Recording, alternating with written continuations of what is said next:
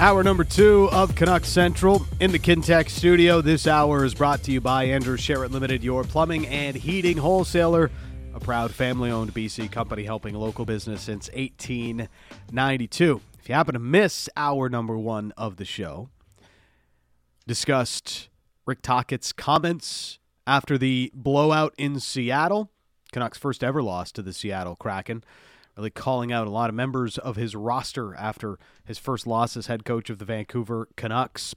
Brad Larsen, head coach of the Columbus Blue Jackets, joined us. They're in town tomorrow night to play the Canucks at Rogers Arena. And we also talked about the big news of the day Andrei Kuzmenko getting a extension, two years at five and a half million per. Mm.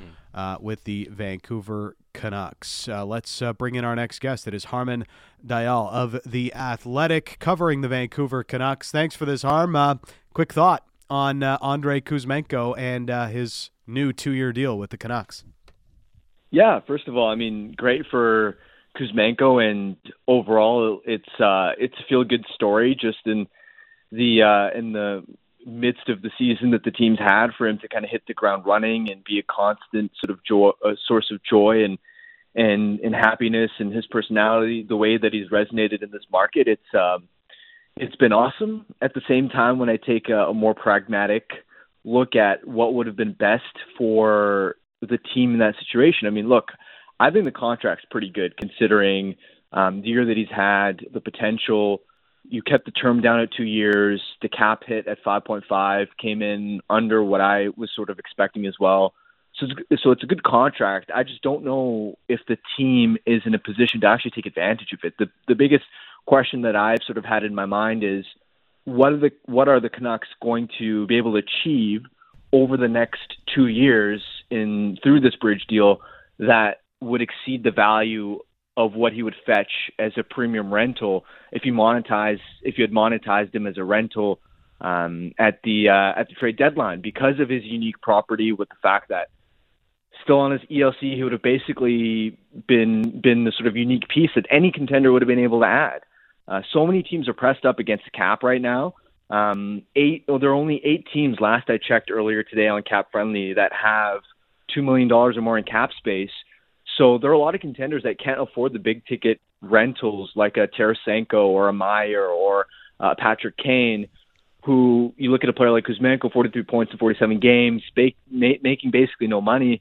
It would have been a really intriguing proposition. So I thought it was a unique opportunity for the Canucks to kind of sell high in a situation like that, um, especially because of the opportunity cost of that cap space, right? Because it isn't just what you could have netted – um, at the deadline, and maybe you could have landed another first round pick.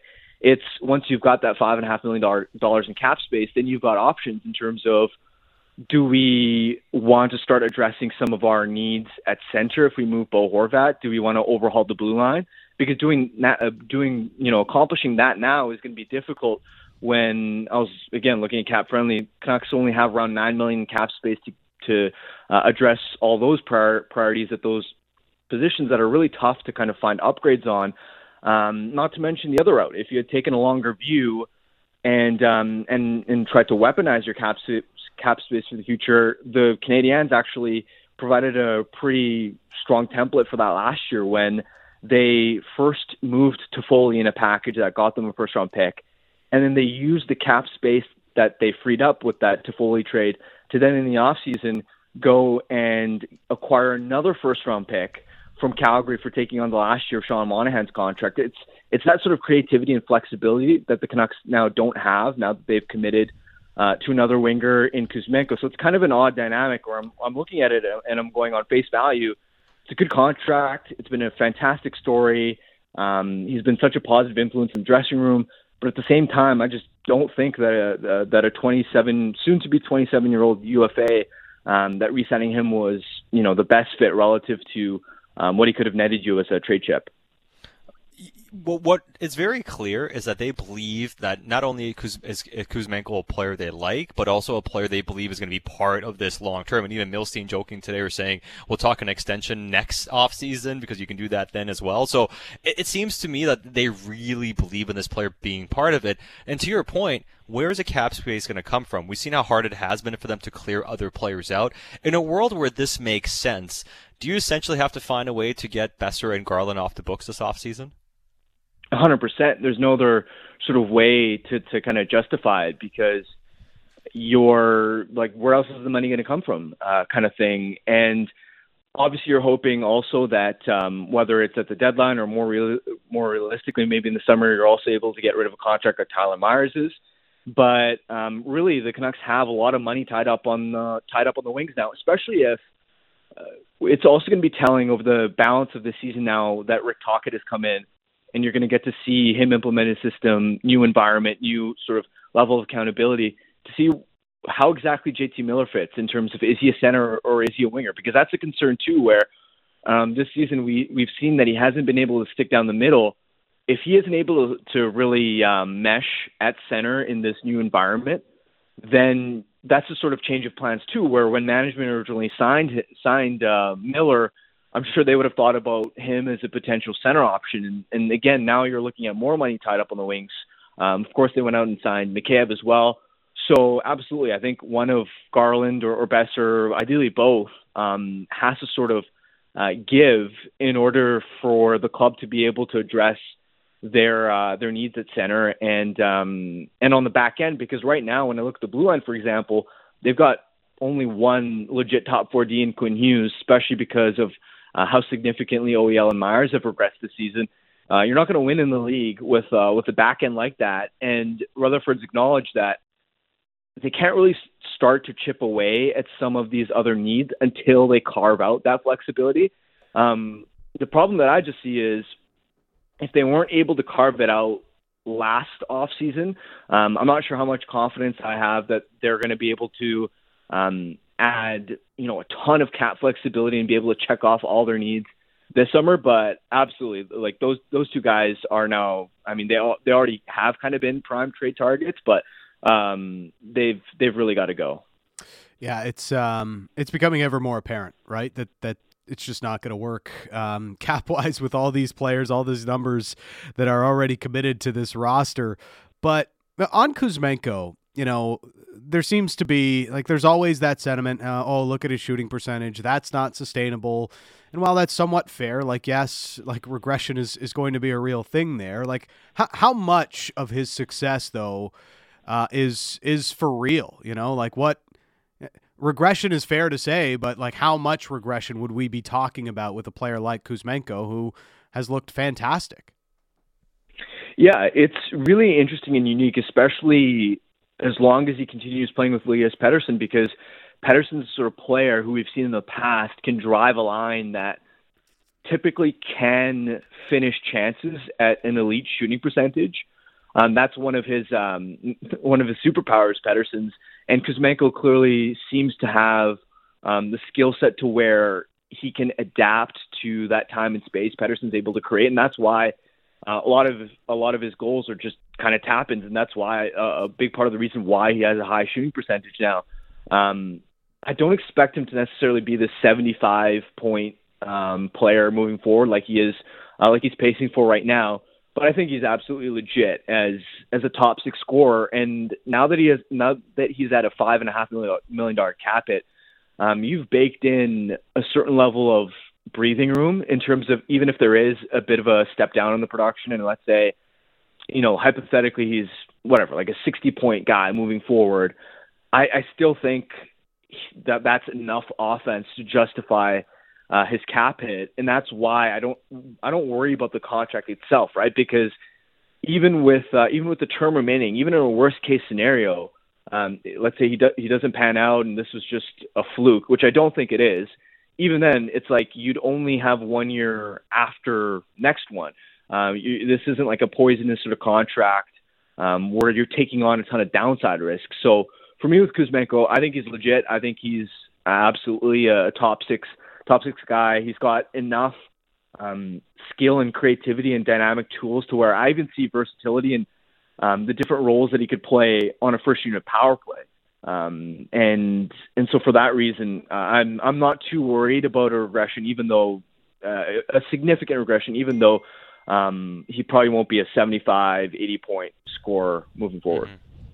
Well, and you know, the other thing that I kind of wonder about because watching these guys play this year, watching Garland play, watching Brock Boeser play, and watching uh, Kuzmenko, I see I see so much more. I see better traits from Andrei Kuzmenko in terms of how he can attack the game, create space for himself, and how good he is around the net. And we don't see his shot as well, of course, the way Boeser shoots as well. We haven't seen Boeser shoot it, but we haven't seen him really be that one shot scorer in terms of from distance, even though he seems to have some of that capability. But he's really good around the net. He's he's really good at playing off Elias Pettersson, and there's so many things that he's coming coming along in a positive way.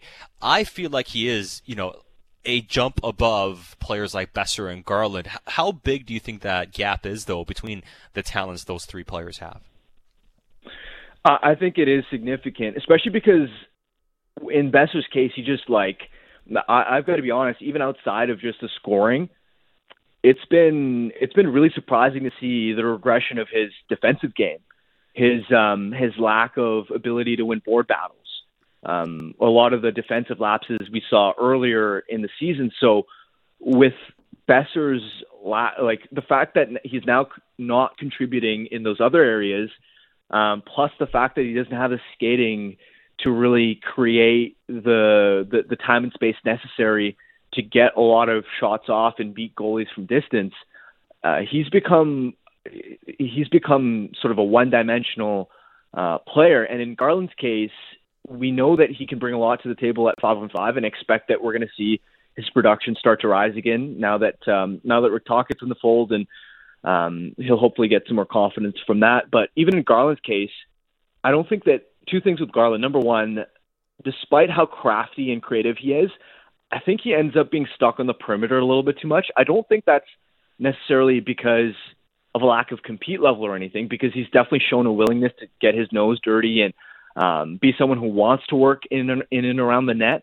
I just don't think he's like for whatever reason he's not able to find those open pockets of space the way Kuzmenko is, and simply put, I don't think Garland and Pettersson have that same level of chemistry. Uh, we saw that they've barely played uh, Garland and Pettersson. They barely really played together this year. Um, I think that speaks volumes, and that fit that Kuzmenko's found with Pettersson is unique. Where um, it's not necessarily that Kuzmenko's winning a lot of physical battles to find that open ice around the blue paint, but um, it's little moves like uh, when he scored against uh, against Chicago, the the goal where Elias Pettersson kind of stopped up um, and, and made a great pass. Kuzmenko looked like he was going for the uh, going for the back door first, in, first in terms of an outside route. Um, and the Chicago defender thought that he had Kuzmenko covered, and then Kuzmenko just explosively darted darted to the inside. Like those are the little moves that I don't see a lot of these other forwards making consistently enough to find that uh, that open ice on the inside. I know that's something that Boeser's been able to do um, in the past, but he just hasn't looked the same this year. And um, and, with Garland, too, the other point I wanted to bring up is he's not uh, a really uh, much of a power play contributor. That's where Kuzmenko, whether it's been on the first unit or even even when he's um, gotten spurts on the flank of the second unit, that's where he can still be a significant difference maker. So. Uh, I do think that Kuzmenko is uh, is a notable step up on uh, on Garland and, and Boeser. When it comes to JT playing through the middle, you know, it's pretty obvious they're they're going to have to see how this plays out over the rest of the year, and he's probably going to have to play center, um, especially if and when Horvat gets moved ahead of the deadline here. Um, what did he do well last year that he's not doing this year? Because you know a lot of his success last season did come while he was playing through the middle of the ice. You know that Miller, Pearson, Boeser line was was really strong last year, even when they had Garland. Like Miller and Pearson were actually a really strong duo together last season. Both players never really got off to a great start this year. We haven't seen Miller find his game at, at, at center. It, to me, at times, harm, eh, eh, and it, it's felt as though this is going to sound weird to some people, but JT is overly focused on being in the right spot defensively that it's completely taken away his offensive game when he's played center this year. It's an interesting theory. I think um, I think you, you kind of sort of you could just say no, you disagree. It's fine. It's no, I, I won't mean, be offended. like I agree with what you said in that the offense is the big difference. I don't necessarily know if it's the the, the positional aspect. Uh, to be quite honest, you could be right. That's why I'm not like saying, "Oh, you're wrong." Um, I just I don't know exactly why, but you're right that he hasn't delivered the same level of offense because at five on five last season he led the team in uh, in points, which is a huge difference compared to where he is uh, this season. And I think part of it was when he was deliver, delivering an elite amount of offense at five on five. It's like you okay, you can live with the occasional turnover, you can live with the occasional um, back check that he misses or or whatever. Whereas this season, it's been it's the fact that the five on five offense is kind of completely um, dried up as well. And, and obviously, there's been circumstances that haven't worked in his favor, right? Where Pearson and Boeser, for example, were both quality drivers last season, and yet, so like that's that's the matchup sort of go-to line that Boudreau started with to to go with this season.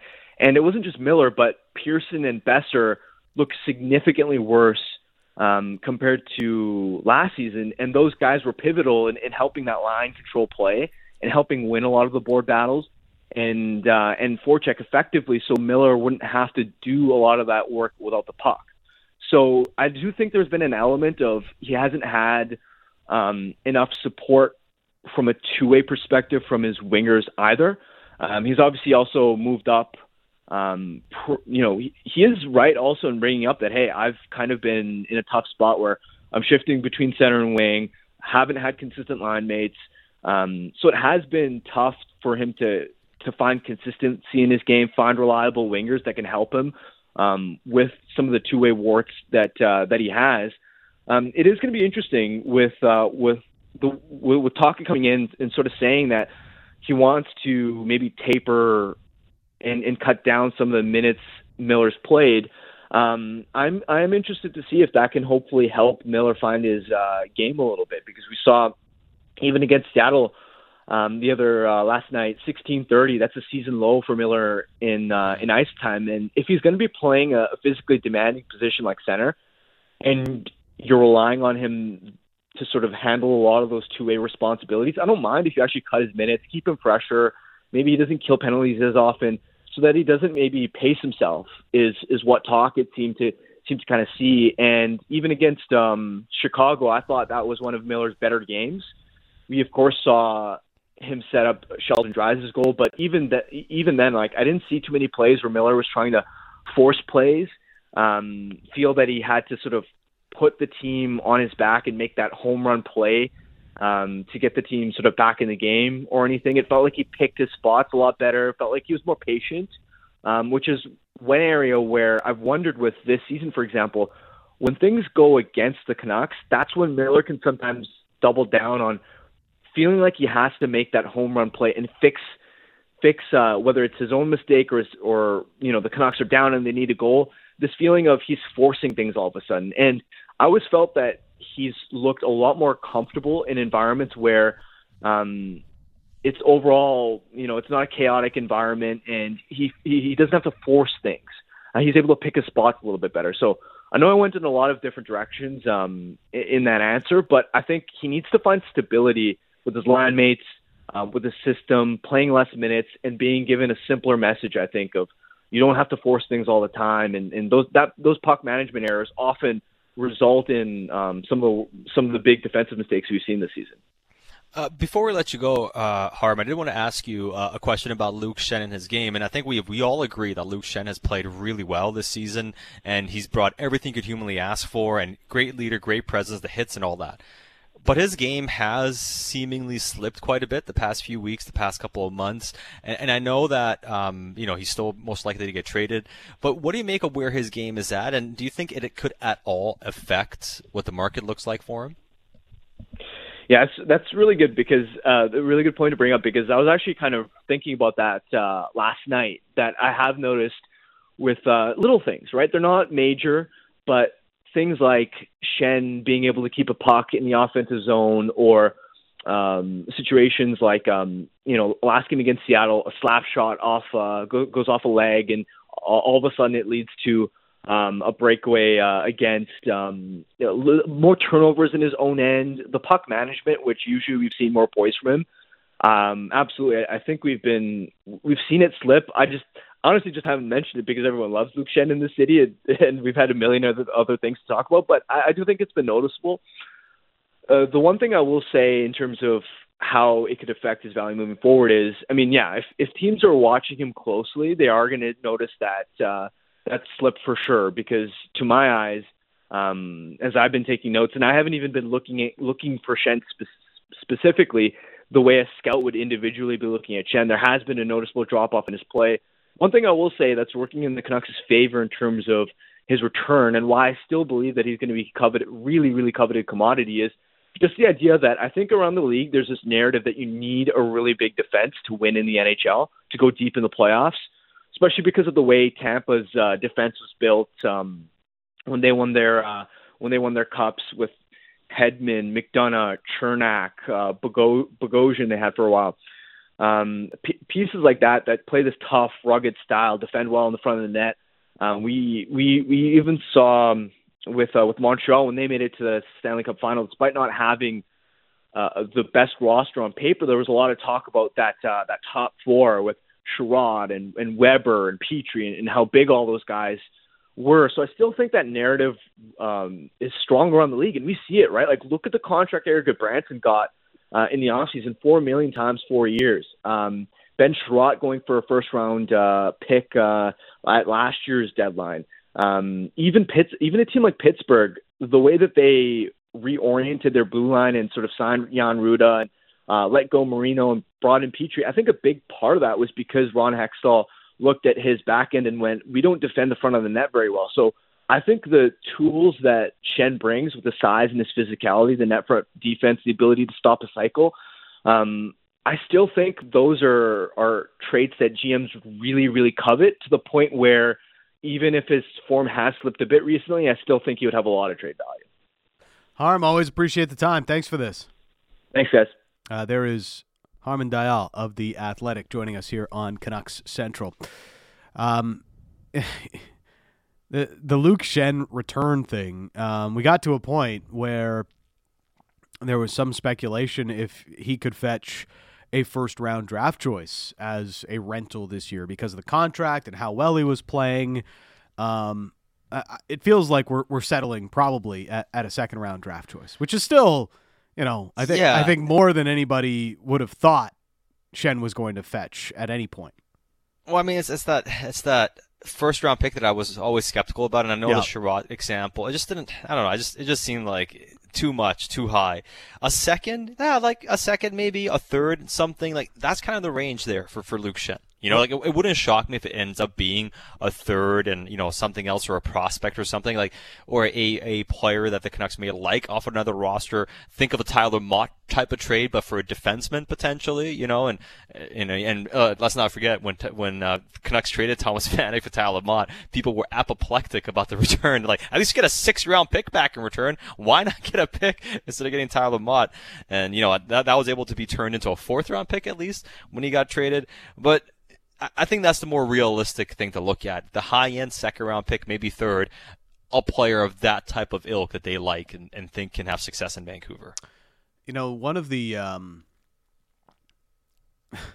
one of the biggest things about this year is how Brock Boeser is like not only as Harm mentioned is the scoring gone from Boeser's game, but you know, we've often talked like Brock doesn't get enough credit for having a well-rounded game. You know, he's just looked at as this guy who can score goals because of the way his first season played out. But I've always looked at Brock and said he's really done a good job at rounding out some of the other areas of his game to become a valuable player at both ends of the rink. It's just it's all disappeared this year. Like I, I sometimes you watch and it's like what what's happened to this player because he doesn't look anything like uh, the Brock Boeser that's been really valuable for the Vancouver Canucks in years past. Yeah, and it's very clear that he's not going to be the player that we had envisioned. And right now, we're not quite sure what type of player he is. But one thing that is very clear is that he's not worth 6.65 million.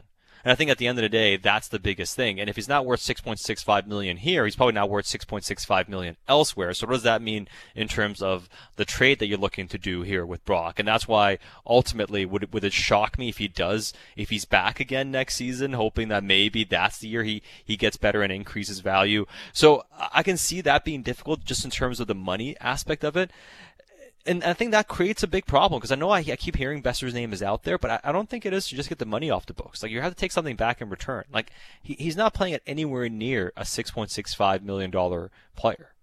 Uh, it's Dan Riccio and Satiar Shah tomorrow on Canuck Central. Patrik Allvin will join us. Uh, his reputation, as I found out today with a promotional tweet, uh, it uh, it definitely. Uh, it's well known around the market already, uh, Patrik Allvin, how he can be uh, close to the vest with what he says around his club. Uh, Patrik Allvin will join us uh, tomorrow on Canuck Central, plus a mailbag. John Garrett will join us as well. It'll be a busy edition of Canuck Central.